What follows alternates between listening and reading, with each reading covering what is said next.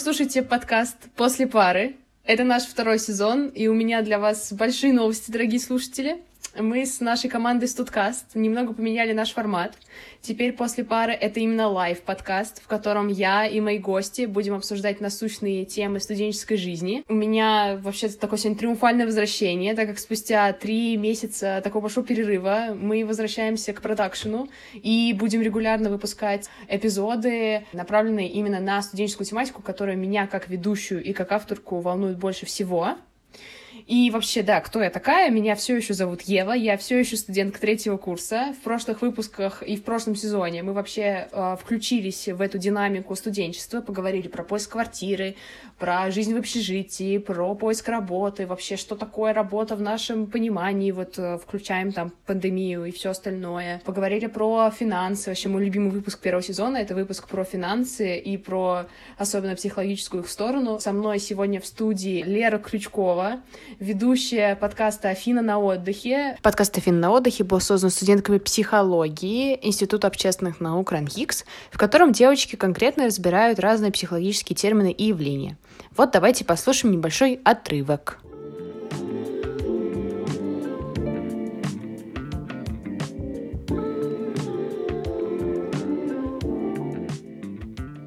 Всем еще раз привет, я Лера, и у меня было четыре психолога. Последние несколько месяцев я прям словила ощущение того, как я недовольна тем, как я живу, я вполне могу представить, что человек э, выгорает из-за какого-то хобби. В какой-то момент мы начинаем просто токсично, агрессивно шутить по поводу того, чем мы занимаемся. Потом в какие-то моменты мы просто грустим и страдаем, потом снова токсично шутим. Есть э, куча разных советов, э, как его преодолевать или как провести профилактику этого выгорания и не допустить его. Но что-то мне подсказывает, что не часто мы этими советами пользуемся. Мы сегодня раскрываем тему выгорания, психического здоровья, тревожности, части вообще такой очень личный для меня выпуск. Именно хотим раскрыть академическую сторону этого, как это влияет на нашу успеваемость и почему мы на это очень мало обращаем внимание. Вот, Лера, привет. Да, всем привет. Я послушала ваш последний выпуск про выгорание. Мне очень понравилось а, именно с той точки зрения, что вы прям окунулись в теорию так. Я вообще подразумевала обычно выгорание как то, что происходит, когда ты слишком много работаешь и не умеешь э, свои ресурсы правильно распределять, а вы прям окунулись в то, что это может быть как и симптом депрессии, так и абсолютно вообще своим явлением.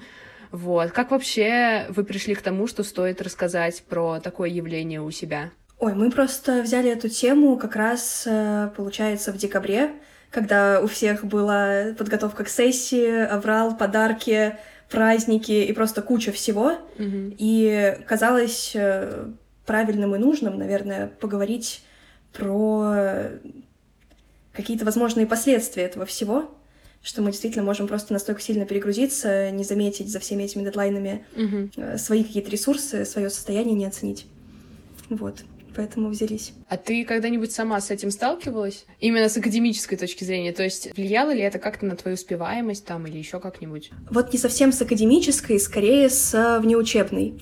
То есть у меня был какой-то период на третьем курсе, когда после участия во многих проектах э, факультетских я остановилась и поняла, что я не хочу, кажется, примерно ничего.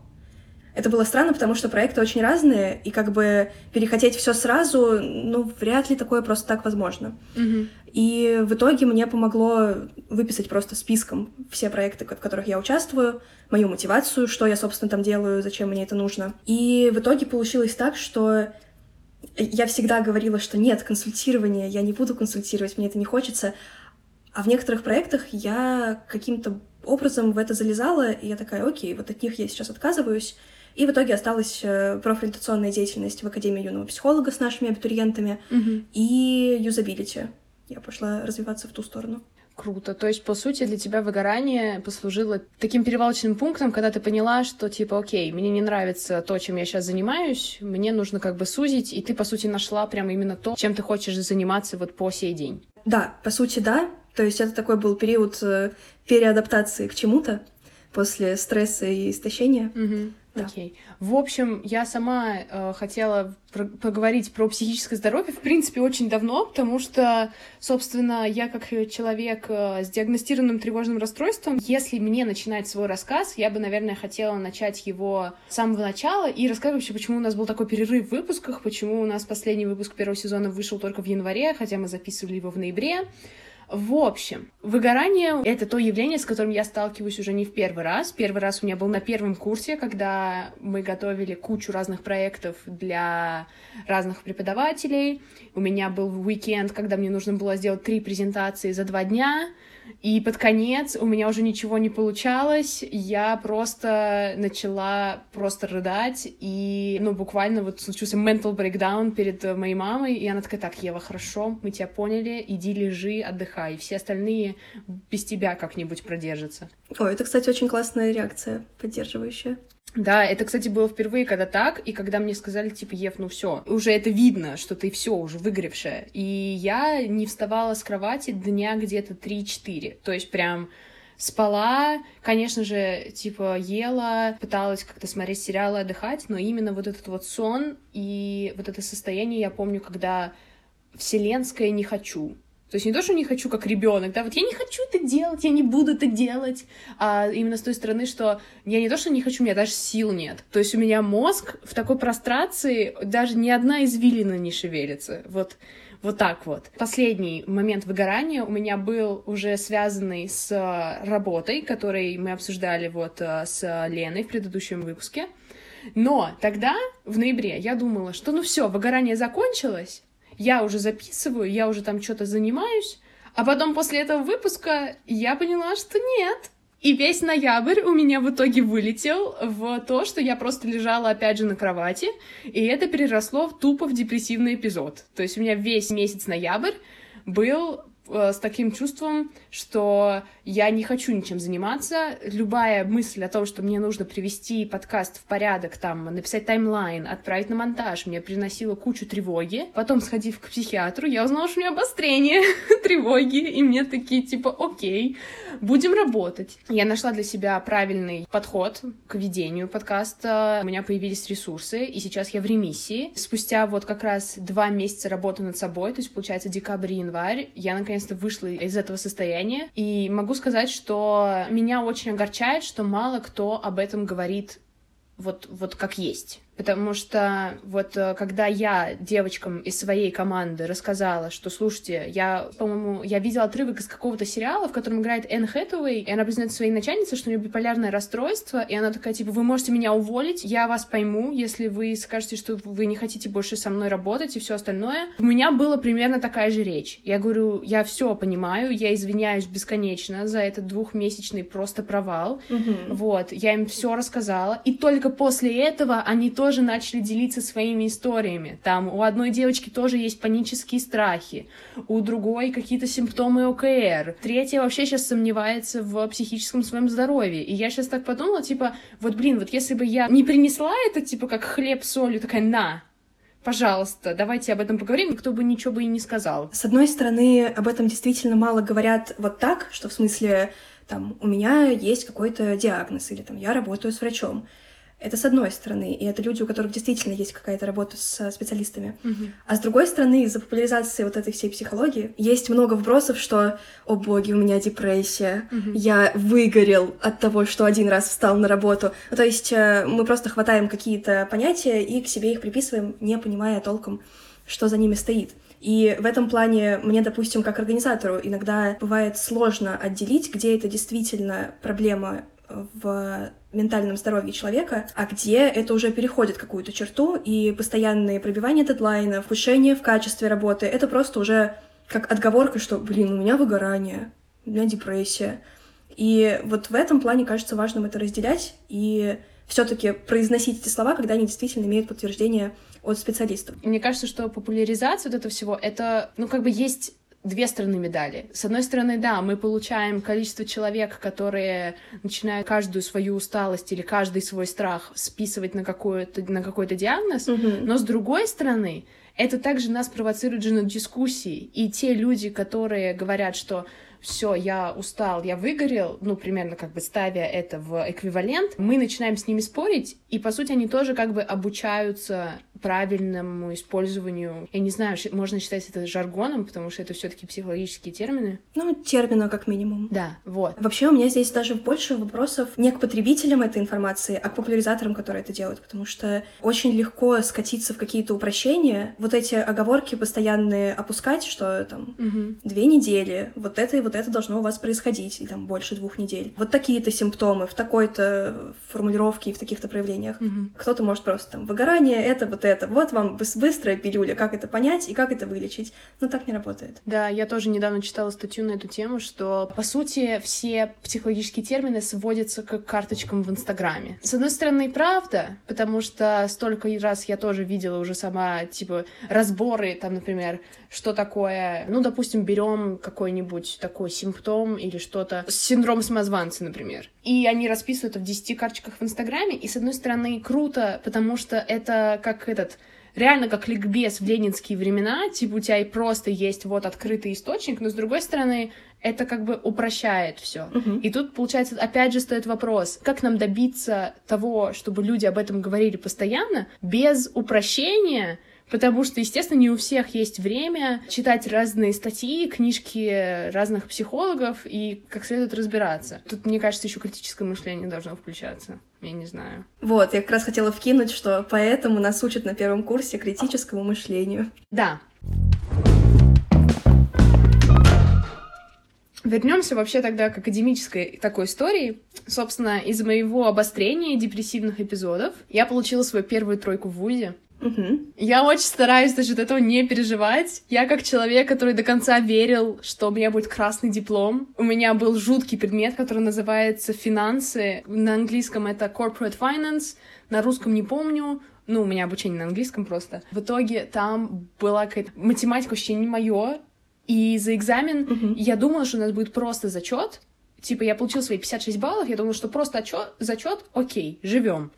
Потом захожу в личный кабинет, у меня все 6 баллов, зачет с оценкой. Зачет с оценкой! Удовлетворительно. Я такая, Но с другой стороны, как бы, учитывая, что финансы были самой вообще маленькой моей проблемой в тот период, когда я тупо лежала без сил, я такая, ну, зато теперь понятно, что у меня в приоритете, потому что приоритеты ставятся тогда через, собственно, уже свое здоровье. Если бы я во время этого периода сидела бы uh-huh. и фигачила конспекты по финансам, пыталась решать 10 тысяч задачек, я бы... Э, короче, мы не знаем, где бы я оказалась, вот, но просто про академическую вот эту штуку, что хотим мы этого или нет, но наше психическое состояние не может быть просто в вакууме.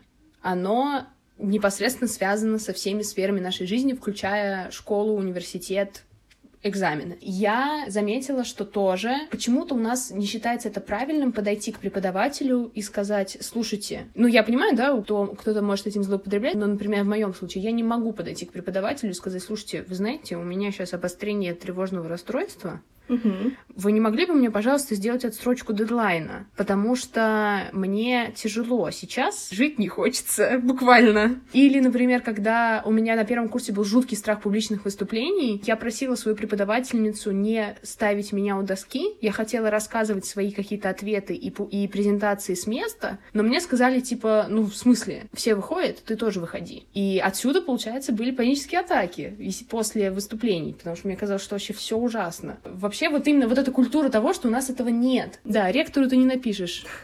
Вот здесь, с одной стороны, мне кажется, классно, если это все проговаривать. Вот даже тот же пример с командой, который ты рассказывала, что ты внесла там какие-то свои проблемы, и в ответ э, ты узнала что-то о людях. Угу. И в целом так э, удобнее работать, даже тут не только компонент сближения, и работа становится эффективнее. То есть, допустим, не знаю, у тебя есть человек в команде, который постоянно обесценивает какие-то достижения, свою работу. Угу. Это может и его мотивацию понижать, и мотивацию команды понижать. Собственно, там привет выгоранию сразу, через какое-то время. И если мы знаем такую его особенность, мы можем его каким-то образом э, поддерживать, находить какие-то аргументы, что вот ты вот это сделал, и вот это было хорошо, хвалить как-то более прицельно. То есть не просто там классно, молодец, круто поработали, угу. а сказать, что вот, вот, вот в этом тексте именно вот эта часть была была очень классно сделана. И вот как раз если мы говорим это преподавателям, что там у меня сейчас что-то не так, э, вот я работаю с, там, с врачом, с терапевтом, какие-то есть у меня доказательства, можем ли мы как-то переформулировать, э, переформатировать, я не знаю, мою работу. Mm-hmm. С другой стороны, вот особенно, наверное, с примером с публичными выступлениями, если преподаватель как-то неверно оценит потенциал студента, ученика, который перед ним стоит, где-то, допустим, его даст ему поблажку, а возможно, это была зона роста для этого человека он бы вышел один-два раза, и с подкреплением положительным от преподавателя он смог бы это преодолеть. Но это более такой положительный вариант. А может быть, наоборот, э, преподаватель бы продавил то, что не нужно продавливать, mm-hmm. и получил бы паническую атаку у там, студента-ученика. И вот здесь очень такая баланс очень нужно как-то находить. Угу. А вот как ты думаешь тогда, стоит ли преподавателям самим разбираться тогда в таких вещах, угу. чтобы и студентам легче жизнь сделать? Ну, вообще, то есть, получается, это же зависит не только от моего психологического образования, ну, или самообразования, но еще и от психологического сознания преподавателя, к которому я обращаюсь. Да, однозначно. В целом, как бы преподаватель, чем больше он знает, тем лучше плане в каких-то вот разных областях. Но да, к психологическому состоянию, кажется, нужно понимать вообще, как подходить и знать какие-то особенности, чтобы не говорить, что э, выгорание вообще о чем вы тут говорите, нет его, а хотя в МКБ 11 уже все давно написано. Причем здесь важно еще не только почитать там что и как, а потом чтением мыслей заниматься и пытаться как-то самим понять, что происходит у человека. Важно разговаривать со студентами, с учениками, и уже вот в этом диалоге Э, когда у вас есть доверительные отношения, понимать, э, что происходит. Понятно, что это сейчас я идеальную картинку описываю, когда у тебя 100 плюс студентов, это сложно сделать. Как минимум держать в голове, что есть не только ты как преподаватель и информация, которую нужно вложить в студентов, но и вообще-то личности, которые сидят перед тобой, и ты как личность перед ними стоишь, это кажется важным. Да, я тоже согласна насчет э, вот этих вот запросов конкретных от студентов. Мне кажется, тут есть смысл помочь какому-то студенту, когда у тебя их там 100 плюс, это когда к тебе лично обращаются. Ну, во-первых, ты так запомнишь этого студента, а во-вторых, это вообще покажет твою человечность, потому что пока люди к тебе не обращаются, ты можешь хоть 10 раз мыс э, мысли перечитать, там какие-то body language, там пытаться распознать, э, шоу «Обмани меня» угу. вошло в чат, да, вот этот вот я могу распознать врешь ли ты по движению твоих бровей. Ну, но пока к тебе студент не обратится и не скажет, слушайте, вот у меня такая-то проблема, может, сможете ли вы, пожалуйста, войти в мое положение, только тогда э, преподаватель сможет что-то сделать. И получается, это как бы two-way street, палка с двумя концами. Если ты не обращаешься за помощью, то и тебе не помогут. При этом это как бы call-out для преподавателей, типа, пожалуйста, более внимательно относитесь к своим студентам по крайней мере, к тем, кто или обращается, или вы видите, что конкретно в этой группе, конкретно у этого человека, вы видите, что у кого-то какие-то есть подозрения. Мне кажется, тут тоже. Кстати, вот ты сказала про то, что есть самый лучший вариант, когда преподаватель правда разбирается и что-то пытается делать с этим. А есть худший вариант, когда преподаватель на твой запрос говорит, слушайте, это ты просто ленишься, угу. ты вообще на самом деле, ты просто ничего не хочешь делать, ты пытаешься сейчас тут не отвязаться, иди нафиг, нафиг, сейчас я тебя автоматически на пересдачу отправлю.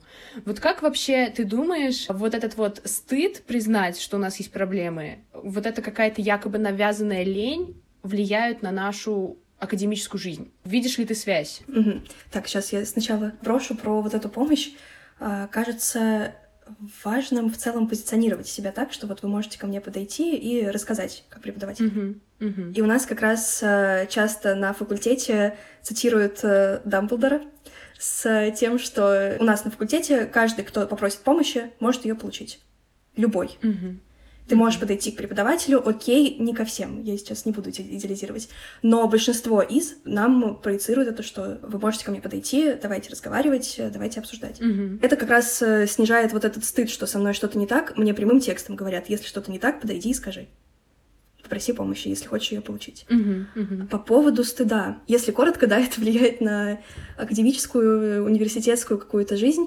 В том плане, что, мне кажется, это часто возникает из какого-то страха подвести кого-то. Или из мысли, что вот я должен быть успешным, учиться на пятерке, задали, значит, надо сделать, надо много зарабатывать. И вот эти достигаторские штуки, которые, когда что-то в тебе ломается, ты понимаешь, что как будто откатываешься назад, uh-huh. и вот этот стыд и возникает. Тут как бы два глобально пути. Или ты начинаешь думать, что идет не так, и как-то пытаться перестроить что-то. Mm-hmm. Или ты просто достигатора прям на максимум выжимаешь педаль и идешь дальше фигачить.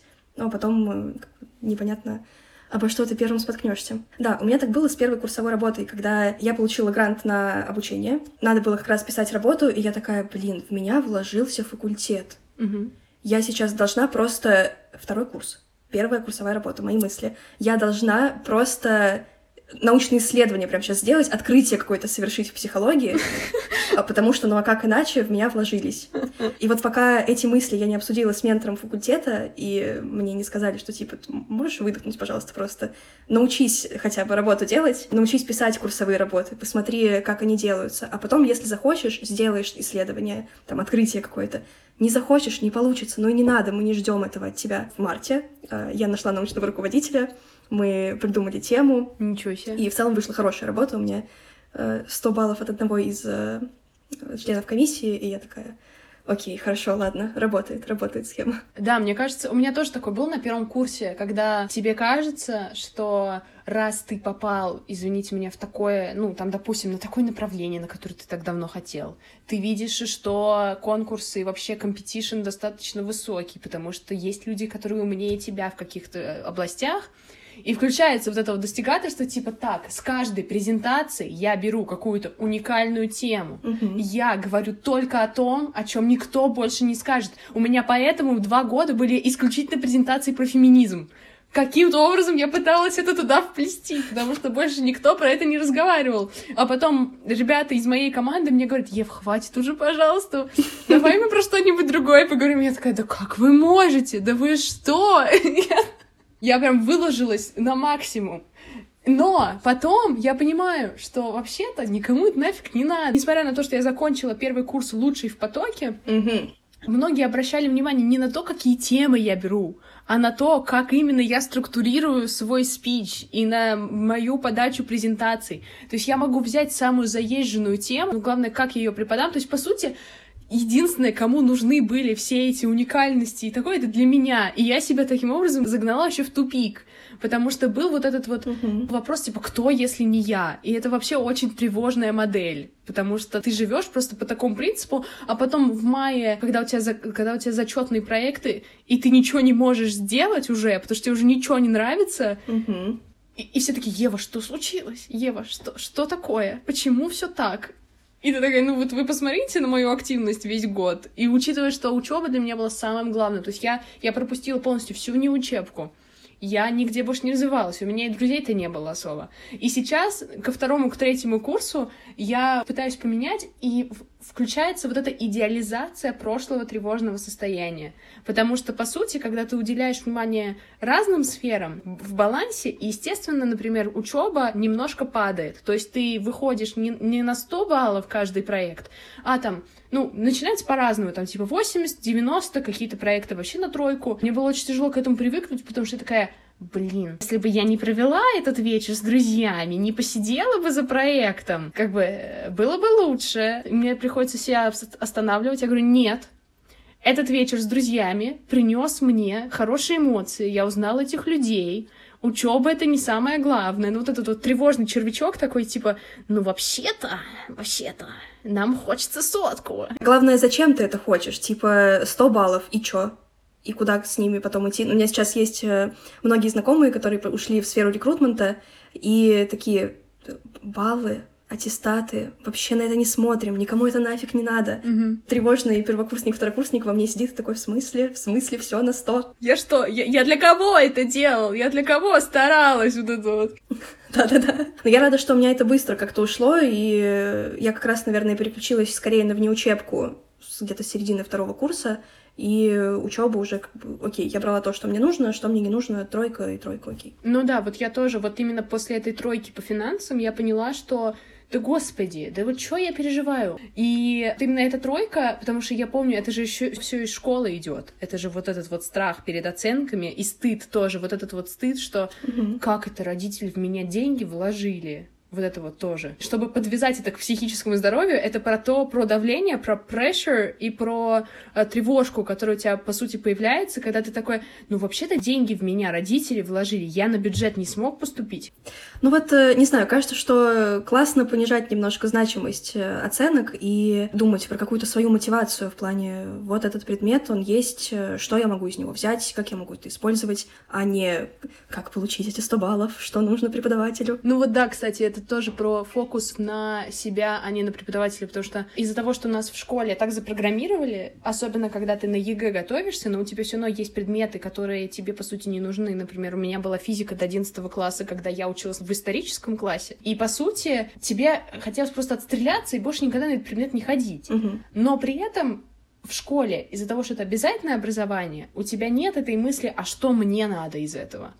У тебя больше, а что нужно от этого учителю? Что учитель от меня хочет? Мгм. Потому что учителя это же еще, по сути, как вторые воспитатели после родителей. И, по сути, приходя в университет, с одной стороны, ты получаешь такую свободу, да, что ты можешь там, допустим, лениться, никто за тобой не побегает, э, включается вот такой, типа, микс эмоций. То тут ответственность, то, то тут свобода. И ты вот так вот как-то пытаешься с этим жить, а потом Взрослая жизнь. да-да-да. И потом на первом-втором курсе ты такой, блин, а что преподавателю надо от меня?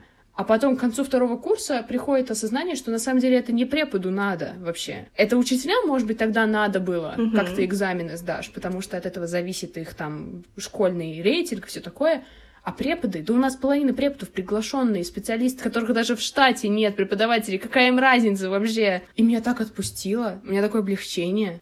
Но, кстати, вот э, кажется, здесь тоже можно подтянуть к стыду и лени, про которые ты начала говорить, что э, кто-то там, те же наши родители, Да. могут сказать, что бакалавриат вообще это неполноценное какое-то образование, зачем, почему вы не идете в магистратуру? Да-да-да. А, Или просто ты там будешь считать, что вот я так ленюсь и не иду дальше учиться, а учеба-то это же хорошо, тем более сейчас вот этот тренд на образование, которое на всю жизнь, Мгм. всю жизнь длится. Я вот читала, стыд и лень — это, по сути, навязанные нам социологические штуки. Мгм. Типа, стыда и лени не существует. Лень, в принципе, очень странный конструкт в плане... э, Настолько в разных контекстах, кажется, мы его используем, а по сути не совсем понятно, что за этим стоит. Мне лень почему? Я не отдохнул, и нужно тогда э, как-то вот отдых проработать, чтобы я не просто там зашивался, а потом такой, черт, кажется, я больше не могу, но сил ни на что, кроме того, чтобы просто лечь и лежать пластом, у меня нет. То есть в этом проблема. Мы просто ману свою не прокачиваем, когда нужно, и уже когда ее совсем нет, мы понимаем, что все, я сейчас ложусь и больше ничего не делаю. Просто это еще про то, что у нас же лень, она больше в негативном, что типа вот ты там после школы, после университета приходишь, не садишься сразу за домашку, лежишь там, просто спишь, и тебе говорят, что ты ленишься, иди делай. Потом у тебя потом получа- появляется чувство стыда. А потом ты запрещаешь себе отдыхать, потому что ты потом такой, блин, а чё я, а чё я тут лежу, ничего не делаю, чё я ленюсь? Мгм. пошел делать проекты, а потом через месяц у тебя наступает выгорание, и все такие, а что происходит? Мне кажется, тут вот про то, что когда мы не даем себе вот именно лениться, то мы себя inevitably, как по-русски будет, а, мы себя потом, Неизбежно. да, неизбежно в любом случае приведем к выгоранию, потому что получается замкнутый круг, и потом вот эта лень в итоге нас догонит. И стыд тоже. Да, и вот здесь как раз про то, что это к выгоранию приводит, э, я не знаю, условно, мы понимаем все, что машину нужно заправлять не один как бы раз и на весь, на всю Москву объехать. Мы садимся, проезжаем какое-то расстояние, останавливаемся, заправляемся, и вот здесь то же самое, то есть мы поработали, Мгм. и хорошо бы что-то поделать для себя, ну то есть что-то, что нам больше приносит Мгм. ресурсы, чем мы тратим на какое-то дело. Понятно, что там, если себя загнать, то это просто будет э, лежать пластом. Это, собственно, было начало моих январских праздников. Я 3-4 дня просто лежала, смотрела фильмы, ела салаты, и мне больше ничего не хотелось. Плюс. А потом я начинаю понимать, что, ага, мне хочется порисовать, мне хочется опять пофотографировать, я когда-то этим занималась. Да, да. Перезарядка очень нужна. Сто процентов. У меня так получилось, что у меня экзаменационная сессия, но у меня так ее нет в этом году. У меня только один единственный экзамен 8 февраля. И после зачетов у меня, по сути, весь январь был свободный. Мгм. И я первые две недели января просто спала, я отсыпалась. Конечно, режим у меня пошел к черту, потому что я теперь не могу проснуться как следует до 11 часов утра.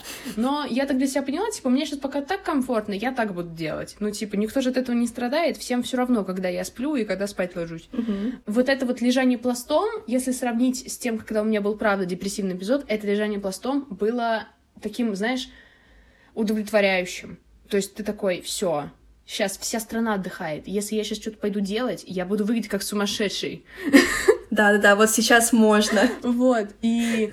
Да. А потом, где-то числу к десятому, ну, когда уже все, уже надо что-то, ну, готовиться, ты такой, а мне хочется вообще-то, я пойду что-то почитаю, пойду начну, ну, опять книжный блог, кто следит за моим инстаграмом, увидит, что у меня опять книжки появились в ленте, пойду что-то встречусь с девочками с Туткаста, поговорю насчет следующего сезона, начну что-то работать. Но самое для меня такое сложное — это пытаться поддерживать это состояние на балансе. То есть берем ту же аналогию с машиной.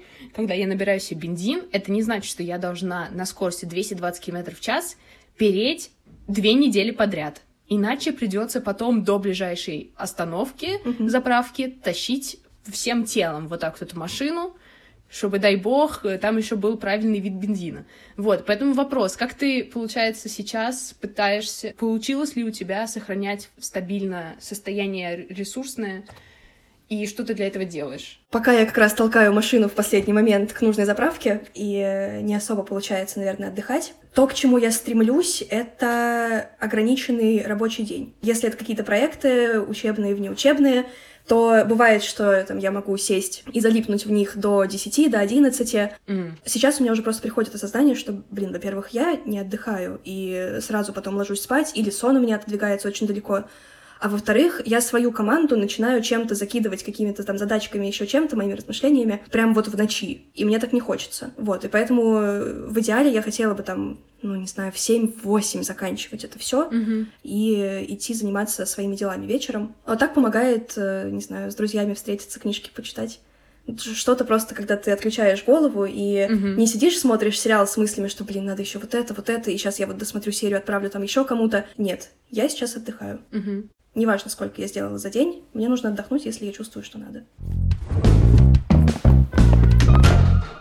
Вообще, мне кажется, весь вообще разговор приводит к тому, что это, во-первых, для каждого индивидуально, поэтому, если мы возвращаемся к популяризации психологии, почему это иногда может быть губительно, потому что такие индивидуальные концепты по сути, приравнивают как раз к этим, прости господи, карточкам в Инстаграме. Но еще тут про грань, потому что если мы вернемся к популяризации, получается как? Есть тревога, есть стресс, есть прокрастинация, которые, по сути, имеют место быть у нас у всех. И, по сути, когда они у тебя там несколько часов или там всего лишь один день, это уже звоночек, что типа, все, иди отдыхай, чтобы это не переросло в что-нибудь большое. Мне кажется, это вообще мой вопрос, наверное, мой личный, как разрешить себе отдохнуть, не доводя, опять же, до такого состояния, когда тебе машину приходится толкать руками. Когда ты видишь, что у тебя осталось там меньше четверти бака, и ты такой, сейчас найду заправку, там, и, и заправлюсь как следует, куплю там еще себе какое-нибудь чистящее средство, то есть это приведем себя в порядок. Потому что, мне кажется, у нас это тоже как-то узаконено, что ли, что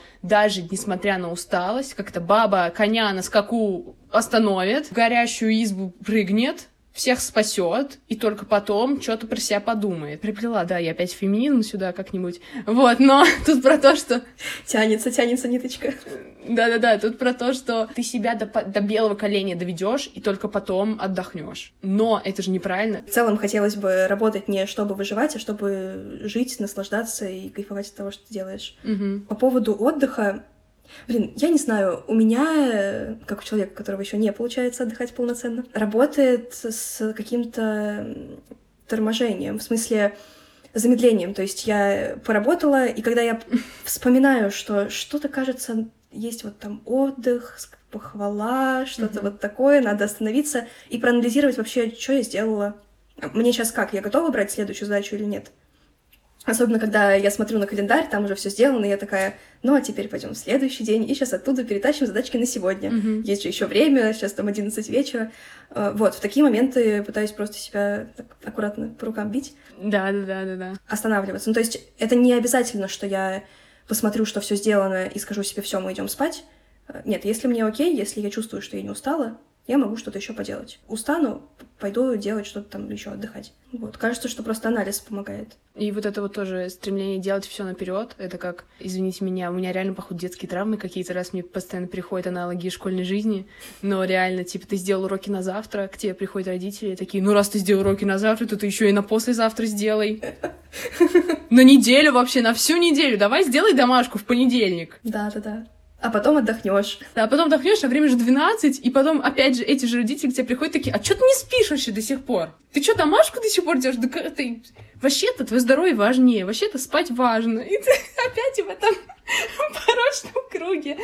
А во взрослой жизни это переносится на окей, я выполнила все свои задачи, вот как это, мой ежедневник, календарь, все посмотрела, а потом такая, смотрю на следующую неделю, такая, ага, вот есть же тут что-то, что я могу сделать сегодня. Да, давай вообще на всю следующую неделю сделаем. Потом отдохнем. И опять вот этот вот цикл. Потому что потом ты уже сам себе задаешь вопрос. Типа, время 2 часа ночи, ты делаешь э, дела, которые, по сути, на месяц вперед. Ты такой, а чё я не сплю вообще? Не знаю, как будто какое-то состояние автопилота, когда ты просто вот разогнался и фигачишь. И кажется, что стоит его как-то отключать и просто... Угу. Ну, хотя бы просто спрашивать себя, в смысле, что я делал сейчас, там, последние пару часов, как мне, э, хочу ли я что-то еще дальше делать вернуться в настоящее, потому что когда я много чем-то занимаюсь, там долго очень, то есть, например, пишу какую-нибудь работу или там делаю research, я себе говорю, типа, ну да, типа часик, ок, позанимаемся. А потом проходит типа часа два-три, я понимаю, что я уже не могу остановиться потому что я настолько в процессе, в потоке, в ресурсе. Я уже настолько в этих вещах, что я понимаю, что если сейчас остановлюсь, мне потребуется еще два часа, чтобы вернуться в это состояние. Но при этом, если позволить себе остановиться, то ты такой, о, вообще-то я кучу всего переделал, и я могу завтра вернуться с таким же этим, с таким же настроем, потому что вот, смотрите, уже отдохнувший. Да-да-да. Вот именно это осознание приходится заново переучиваться, что-то делать в таком случае. Еще, кстати, ты говорила про тревогу и стресс, в смысле, что если они там хотя бы как-то на час, на день возникают, то это уже какие-то звоночки. Угу. В целом, это звоночки, да, но не всегда плохие. Если мы ощущаем тревогу или начинаем стрессовать, то если это не слишком сильное, небольшое количество стресса или тревоги, то вообще-то мы можем э, по-другому как-то посмотреть на ситуацию, адаптироваться к ней. С этой тревогой мы просто понимаем, что, ага, что-то не так. И если мы не в панике в какой-то, а просто такие на взводе, на драйве, то можем э, принять какие-то решения, поменять что-то. Я именно про это и говорила, что когда у тебя появляется тревога, ну, если это как бы не характерно, то стоит как-то take a step back — отойти немножко от ситуации, посмотреть на нее сверху. Угу. Это же и в, в отношениях, получается, с людьми проявляется. Мы игнорируем первые красные флажки, и то же самое с нашим состоянием. Мы игнорируем какие-то звонки, а потом оказывается так, что мы вообще уже так далеко зашли в эту ситуацию, что уже из нее не выпутаешься. Или придется, как этот, кто-то там, который таскает э, камень по горе всю жизнь, и когда пытается, типа, дойти до вершины. И, короче, из греческой мифологии чувак есть, для которого наказание это постоянно таскать камень по горе, и каждый раз, когда он вроде как уже дошел до вершины, он обратно скатывается. Я не помню, как зовут этого героя. А, Сизиф, Сизифов труд как раз еще. Вот, вот, вот, да. И получается у тебя то же самое. То есть вот этот паттерн проявляется с точки зрения того, что вот ты игнорируешь что-то, и в итоге ты уже, ты дошел уже до такой степени, себя в такое дно загнал, что единственным выходом получается тащить опять этот камень по горе, и у тебя на то, чтобы привести себя в порядок, еще больше ресурсов уходит. И сейчас ты такой, фух, все, почти дошел, еще немножко. Угу. И камень опять катится вниз. Потому что, по сути, ты опять повторяешь то же самое. Да, да, хотя стоило бы его просто убрать, я не знаю, раздробить, что-нибудь еще с ним сделать. Да я не знаю, на части его поделить, там, я не знаю, одну часть довести до горы, другую, да вообще скоро, сейчас вообще уйдем в разбор мифологии, мне кажется, там кучу убеждений найдем психологических, еще с ними поработаем. Это, кстати, интересная идея для подкаста. Последний аспект, который я бы хотела затронуть, были ли у тебя какие-то люди в твоей жизни, которые помогли тебе выйти кое-как из выгорания? Угу.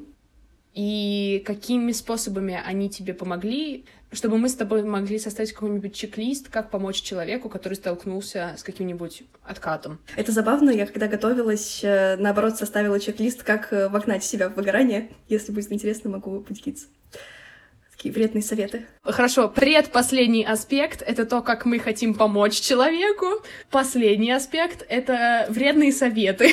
Как помочь? Да кажется, что как раз разговором, э, в смысле, если у человека у самого не возникают вопросы, а что я делаю, а, отдыхаю ли я, сколько я сплю, mm-hmm. что у меня с едой, ну, то есть базовые какие-то вот наши потребности, то хорошо бы их задавать mm-hmm. такому человеку, у которого мы видим, что что-то идет не так. У нас на факультете есть, допустим, проектная карта. Все организаторы примерно видят, э, какие люди где задействованы, и если что, то вся информация собирается там у ментора, который примерно понимает, кого стоит брать в проекты, кого не стоит, не по их личностным каким-то там э, качествам и работоспособности общей, а именно по текущему состоянию, по загрузу. А то есть, э, если я думаю, кого позвать, и знаю, что у человека 50 плюс проектов, я могу его спросить, чтобы просто понять, насколько он сам себя как оценивает, mm-hmm. но все равно вот это буду держать в голове, что, кажется, не нужно сейчас лишний раз человека тыкать, у него и так много дел. У меня сейчас опять вот это достигаторство включилось, типа,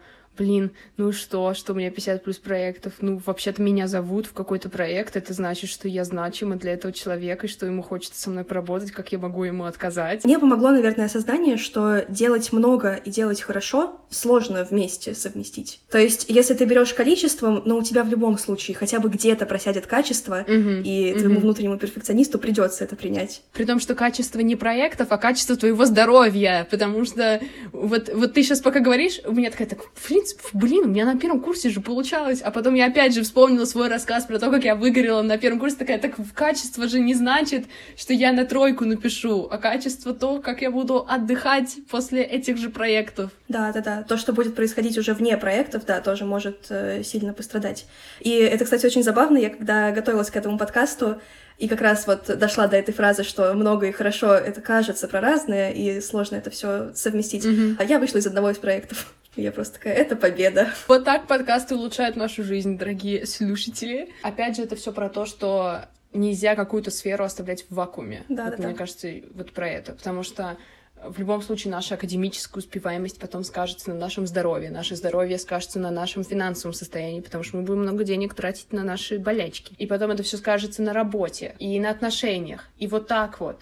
И только сейчас, благодаря ремиссии, я поняла, что это на самом деле не очень стрессово э, пытаться поддерживать это все в балансе. Mm-hmm. Когда у тебя реально раздрай, ты сидишь, и ты такой просто, окей, но мне нужно провести 8 часов э, сна, потом у меня 5 часов учебы, потом мне еще хочется с моим молодым человеком время провести, мне еще хочется подкаст записать. И такой, типа, это в смысле, ну хочется-то хочется, а, а тебе-то вот, вот как... Но мы будем работать. Да-да-да, вот, вот именно вот так. Мне помогло из выгорания про разговоры, кстати, правда, потому что как только я призналась своей семье, что здравствуйте, у меня есть диагноз, и вообще у меня проблемы, мне стало легче. То есть у меня примерно через две недели наступила ремиссия после этого. Uh-huh. То есть вот эти все страхи про то, что тебя застебут, э, тебя будут оскорблять, унижать, они, конечно, имеют смысл, но когда это твоя семья, и ты им говоришь, и они такие, ну, я тебя, может, конечно, сейчас не пойму, но я тебя понял, услышал, принял, и как будто бы реально такой просто камень с плеч. Кстати, хочется еще вбросить, э, наверное, книгу Роберта Лихи Э, победить депрессию, прежде чем она победит тебя. Угу. Там как раз э, вообще про процессы, которые происходят с человеком, который в депрессии, угу. про то, как он мыслит. И в целом это как книга по самопомощи, так и полезно, кажется, почитать, чтобы понять вообще, что у таких людей происходит, как им можно помочь. Перед моим самым первым приемом психиатра я читала книгу тоже Роберта, правильно, Лихи или Лихи, про тревогу, как справиться с тревогой, потому что там он расписывает разные тревожные расстройства, включая ГТР, который у меня, он еще расписывает ОКР, э, обсессивно-компульсивная фобия, он тоже туда включил в свой список, посттравматическое расстройство, и это, конечно, тоже не про то, чтобы самодиагностироваться, но там тоже есть упражнения, которые помогают uh-huh. тебе, если ты замечаешь у себя какие-то симптомы. Несмотря на то, что мы не хотели уходить в разные термины и имена, это все равно важное чтиво для какого-то психологического самообразования. Последнее, что мне, правда, помогло помочь с выгоранием и с такими моментами, это как понять, что именно для меня значит этот эпизод. То есть, где конкретно я допустила, ну даже не то, что ошибку, а где конкретно я пережала, насчет чего я загоняюсь и как мне это исправить. Не то, что самокомпания, а рефлексия, типа, как мне в следующем допустить так, чтобы этого больше не повторялось. А если это повторится, это не значит, это не значит, что мне пора ложиться в больницу и что я вообще запущенный случай. Вообще, вот про эту рефлексию, есть кейсы, когда э, кто-то, допустим, выгорает на работе или в каком-то проекте. Следующий шаг, который он делает, когда понимает, что что-то не так, то это такой я не буду анализировать, что произошло. Угу. Я просто уволюсь с этой работы, в ней же проблема. В целом, просто во всей работе сразу. И сразу пойду на другую и буду фигачить там. А это значит, что я буду вливаться в новый коллектив, понимать задачи, пытаться чему-то там э, приспособиться, как-то социализироваться. Угу. И это еще больше разгоняет э, вот эти все штуки с выгоранием и прочим. Вместо того, чтобы поговорить с работодателем и сказать, можно мне отпуск, даже если там типа без сохранения заработной платы, можно мне просто отпуск на неделю, ты увольняешься с работы и, по сути, даешь себе еще больше стресса. Даже если увольнение, окей, можно уволиться и посидеть подумать, а почему я захотел уволиться, а что пошло не так, а что мне нужно, как я хочу, чтобы было. И уже вот с этим пулом рефлексии идти дальше. Угу. И давай тогда последняя у нас рубрика «Вредные советы». Как все таки довести человека до выгорания? Давай, жги. В общем, если вы хотите довести себя или какого-то своего знакомого до выгорания, то нужно брать много разных проектов, делать там как можно больше разных задач, потому что именно так вы будете классным и полезным. Отдыхать, соответственно, как можно меньше, э, потому что если не работать 24 на 7, то ну а смысл вообще всего этого? То кому ты нужен вообще, если ты не работаешь 24 на 7? Туда же мы кладем перфекционизм, потому что либо идеально, либо никак, и если никак, то вообще что ты здесь делаешь? Угу. И, собственно, никаких долгосрочных целей, никакого понимания своих перспектив, мы просто работаем, чтобы работать угу. и чтобы быть нужным. Вот, можете включить именно этот кусочек э, своим друзьям или переслушивать как мантру сами, а если не хотите расставлять приоритеты и отдыхать грамотно. Я тут добавлю небольшой такой приправы. Это еще про то, что ты не ценишь себя вне своей деятельности, и ты во главу своих ценностей ставишь не то, как ты себя чувствуешь, а как люди вокруг тебя чувствуют. То есть это может быть... Какой-то функционал свой, да. Ты скорее не человек, а функция. То есть ты можешь делать это из личных побуждений, из лучших побуждений, про то, что вот, я вижу этому человеку плохо, я ему помогу, я возьму на себя дополнительные обязанности. Но опять же, ты это делаешь не потому, что ты готов брать на себя эти дополнительные обязанности, а потому что у тебя первая мысль — это про то, что этому человеку плохо, я хочу ему сделать лучше. А про то, как ты себе хочешь сделать лучше, это уже не твои проблемы, хотя это должно быть, типа, твоей проблемой, по сути. Еще как довести себя до выгорания, но это просто полностью забить, да, на свое здоровье. То есть игнорировать свое тело, игнорировать свои позывы какие-то там, я не знаю, прекратить есть или есть слишком много или не обращать внимания на головные боли, тоже вот любимая. Зачем мне принимать таблетку от головной боли? Угу. Сама пройдет когда-нибудь. Когда можно просто поработать и не, не тратить время, чтобы стакан воды налить. Как это в смысле бизнес-ланч без компьютера? Ну, я бы за эти 20 минут этого бизнес-ланча уже смог бы проект какой-нибудь сделать. По сути, ты как бы не получаешь никакого удовольствия от еды. И потом и от жизни. А вообще крутится ситуации в голове, когда человек говорит просто «я работаю и вообще вкладываю столько в работу, но как бы, а что еще? У меня остальные сферы сфера жизни, ну, как-то не получилось. Ни друзей, там, ни хобби, ничего. Но, чувак, если ты при этом вкладываешься только в работу, uh-huh. то откуда возьмутся все остальные сферы? Баланс, который хорошо бы себя по чуть-чуть раскладывать по разным сферам и себе опору делать везде. Колесо жизненного баланса открываем, сразу делим на шесть сфер, если не больше. Да-да-да. Пока я сама готовилась к этому выпуску, я переслушала кучу подкастов про выгорание, кучу разных эпизодов про тревогу, депрессию и все остальное. И мне кажется, несмотря на то, что эта тема такая, про которую уже много кто чего сказал. У нас с тобой очень круто получилось привнести в это что-то новое, каких-то, как минимум, из своих историй mm-hmm. или там из какой-то теории. Да-да-да, личный опыт. И, в принципе, про то, что много кто говорит про выгорание с такой, типа, технической точкой зрения, а мы тут привели, вообще связали это совсем с чем только можно. Школьные аналогии у меня, походу, всегда будут. Там э, и какие-то родительские установки. Вообще, я очень рада, что ты пришла к нам подкаст. На это можно закончить. Итоги мы уже подвели. Вообще, мне кажется, очень крутой получился у нас выпуск. Я буду рада вашему лайку, комментарию, там, где вы слышите этот выпуск. А, а услышите вы можете его в платформе подкаста ВКонтакте, Яндекс Музыки, Apple подкастах, Spotify. Вы также заходите в социальные сети нашей студии Студкаст, ВКонтакте, в Инстаграме. Подписывайтесь на мой Инстаграм, потому что книжный блог — это такой анонс для книжного подкаста следующего. На наших социальных сетях вы увидите крутые, интересные подборки, связанные с темой наших выпусков. Делитесь, пожалуйста, пожалуйста, впечатлениями. Пишите нам везде, где только у нас увидите. Пожалуйста, рассказывайте, что вы бы хотели услышать в будущих сериях. Ссылки все будут в описании к этому эпизоду и имена книг, которые мы тоже сегодня упомянули. Всем пока. Пока-пока. thank you